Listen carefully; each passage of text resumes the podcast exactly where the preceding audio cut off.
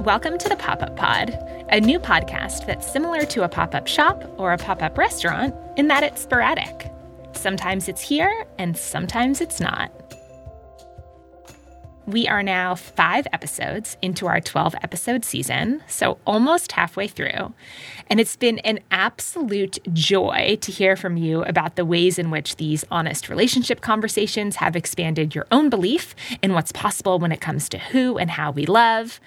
I've heard from so many folks listening um, who have reached out to share that, you know, they're listening to the episodes with friends or with partners, using them as a springboard into conversations about their own relationships and, you know, what might be possible, what they want to try, what they want more of, what they want less of, what they want to experiment with. And I just freaking love that so much. Honestly, it's exactly why I made this show. So that delights me to no end.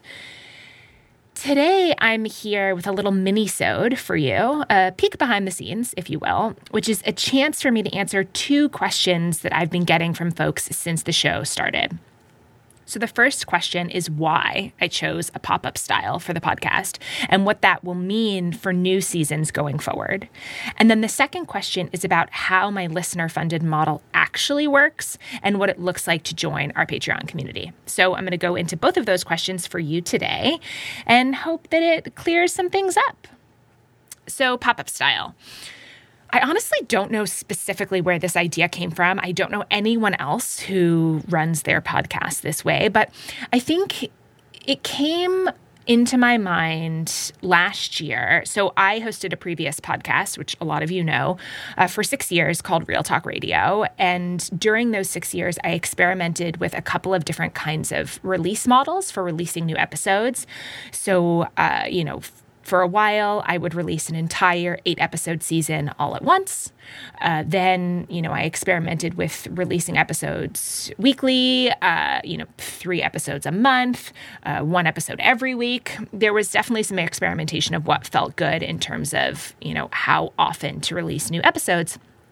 And when I retired that show, wrapped up Real Talk Radio in July of 2021, one of the things that I thought about in the months after that, and you know, especially once I knew that I wanted to start working on a second podcast, was what would it take for this show to be sustainable? And one of the things that I really kind of dug into for myself is how interesting it is that there's certain types of artists, certain types of creators that we've sort of all agreed get to take breaks, and then there's some that don't, right? So it, I was thinking about musicians. You know, I don't expect a musician that I love to release like a new album every week or even a new single every week or even every month, right? It's accepted that there's going to be long periods of time between the release of new music. The same thing with authors. I don't expect them to have, you know, new books that often. There's some authors I love that they maybe have new books every couple of years, if that, you know, versus bloggers and podcasters, um, you know, newsletters that I subscribe to. There's sort of this assumption and expectation that that type of content content should be weekly, needs to be weekly. I don't know who decided that. I, I certainly don't remember voting on that as either a creator or a consumer, but it's so easy to just do whatever the normative standard seems to be in a particular art form or in a particular industry that we just think, oh, yeah, podcast episodes, they come out every week. The, you know, my understanding of the algorithm for like Apple Podcasts, that kind of stuff, it really favors that model and we just sort of expect it. And that's fine if that really works for what someone's creating. But I don't know, it doesn't really work for me. I've been exploring more of what feels like my own cyclical nature and the fact that I can't always be on. I can't always be in a place of big creative energy, of, you know, making something every single week. I mean, this is a lot of why I chose self-employment so many years ago was to be able to live more attuned to what my energy rhythms are, how it is that I work best, and yet I really haven't been letting myself do that as much. Um, you know, in the last couple years, that started to shift. But I was thinking about how can I make this new podcast something where I get time to regenerate, which is something that I need, something that we all need. And I also started to look at how I feel as a consumer of other people's work, other people's art, other people's writing, podcasts, videos, music, whatever, and realizing that I love when folks take breaks, not just because it normalizes the fact that rest is something that we all need, but also because it gives me a chance maybe to catch up. I feel really overwhelmed when I'm on the receiving end of like a relentless churn of content. You know, if it's if I'm on a newsletter and it's a, you know, it's every single week or twice a week and there's never any breaks, I'll notice that, you know, if they just keep stacking up, stacking up my inbox, like I will just delete all of them, right? Not read them because I just feel like, okay, I'm never going to get caught up with this. Same thing with podcasts. Um, I like being able to have more time to go through stuff. And, you know, so for me, I just was looking at this like normative model of new content, new content, new content, and that pace and wrestling with the fact that I don't feel like it works for me. But then also kind of having to process the fact that I felt some shame around that. Like, what's wrong with me that I can't, you know, create at this prolific level that I see other people creating? And then having to realize, like, no, it's fine. We all need breaks, right? Um, and I started asking, like, what if there could be a better way? What if there were a slower way, a more sustainable way?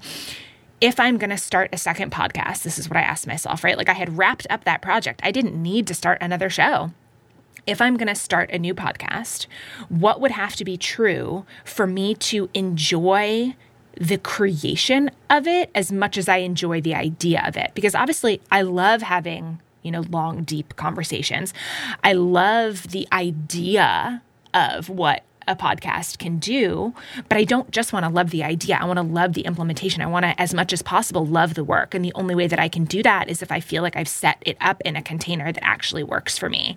And so I made some rules with myself that I am only going to start another podcast if I can do it in a way that honors the fact that I don't want to be releasing a new podcast episode every week, you know, into infinity. And so the pop up pod was born.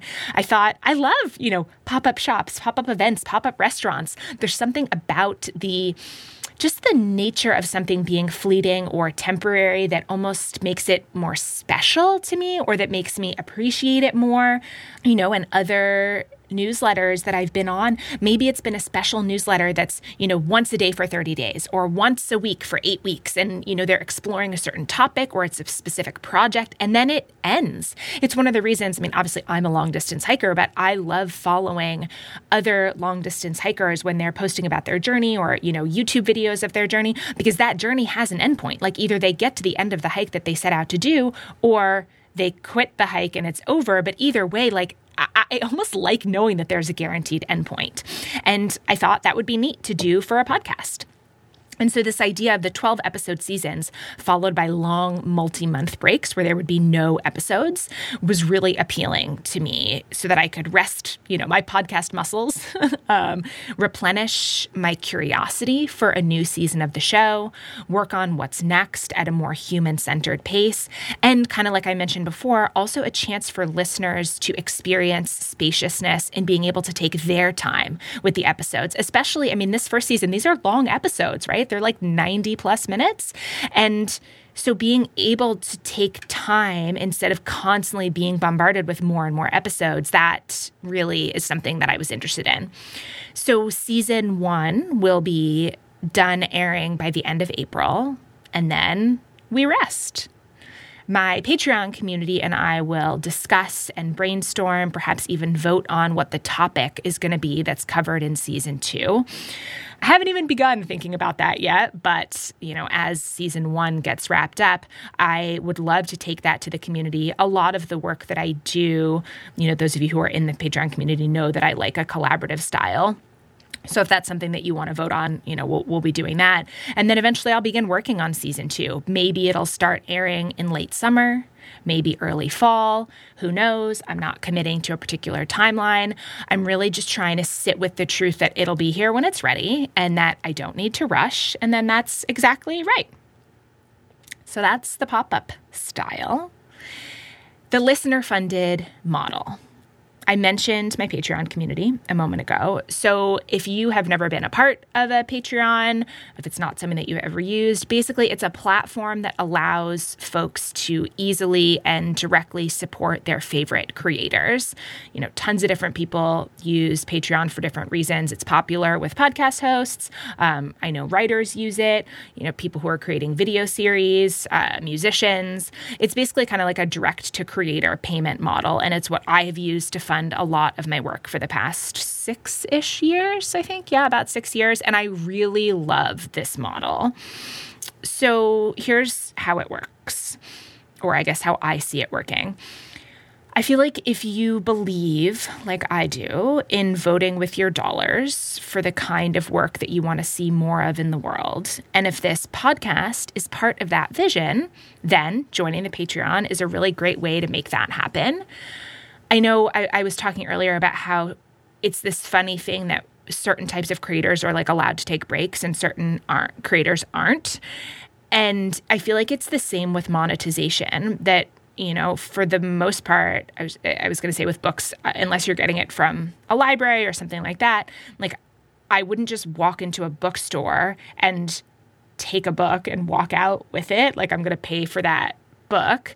And yet I've gotten really used to so much like incredibly high quality content digitally being free. And, you know, whether that's a video series or a podcast or writing or whatever like uh, i mean this could be a whole other subject right but i've gotten really used to all of that being free except it's not free because it's paid for by advertising and you know there, there is another model there that like my attention is being sold essentially as all of ours are as listeners and I don't know, there's like something in this model of expecting like high quality creative content to be free that I start to like check myself on that. Like, hmm, okay, well, what what's that about? Why do I think that I like need to pay for a book at a bookstore, but that I don't need to pay for a podcast? Anyway, so that's kind of just like the evolution that I went through as a consumer, and then it's also being on the other side of it as a creator. What would it take for me to make something that is publicly available and freely available for all, but to be able to do it in a way that doesn't have you know corporate sponsors, ads, that type of thing? So that's where Patreon comes in for me.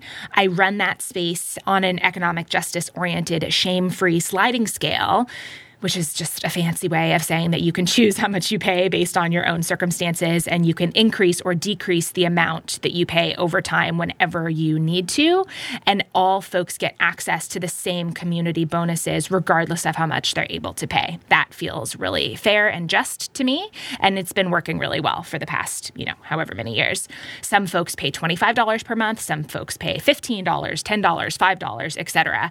And those hundreds of individual contributions add up to an amount that ensures that everyone involved in the pop up pod can get paid, which I think is really neat, right? It's the power of 400 plus people coming together where each individual contribution, you know, wouldn't be enough to pay the team that makes the show, but together it is, right? So that includes me as the host and creator, I get paid, our sound engineer and musician Adam Day gets paid, you know, we can pay for transcripts, every single one of our guests gets paid. Those are just my personal production ethics, uh, and it would 100% not be possible to operate the podcast that that way without the support of listeners like you. So I'm super grateful. I feel like as I'm talking through this, I'm realizing that I've kind of built the pop up pod to be non normative and like disruptive in a couple of different ways, like, you know, having rest, like a disruptive model, and then also changing the way that it gets monetized and whether guests get paid. So, yeah, I'm, I'm super grateful for all of the folks who have come on board for that.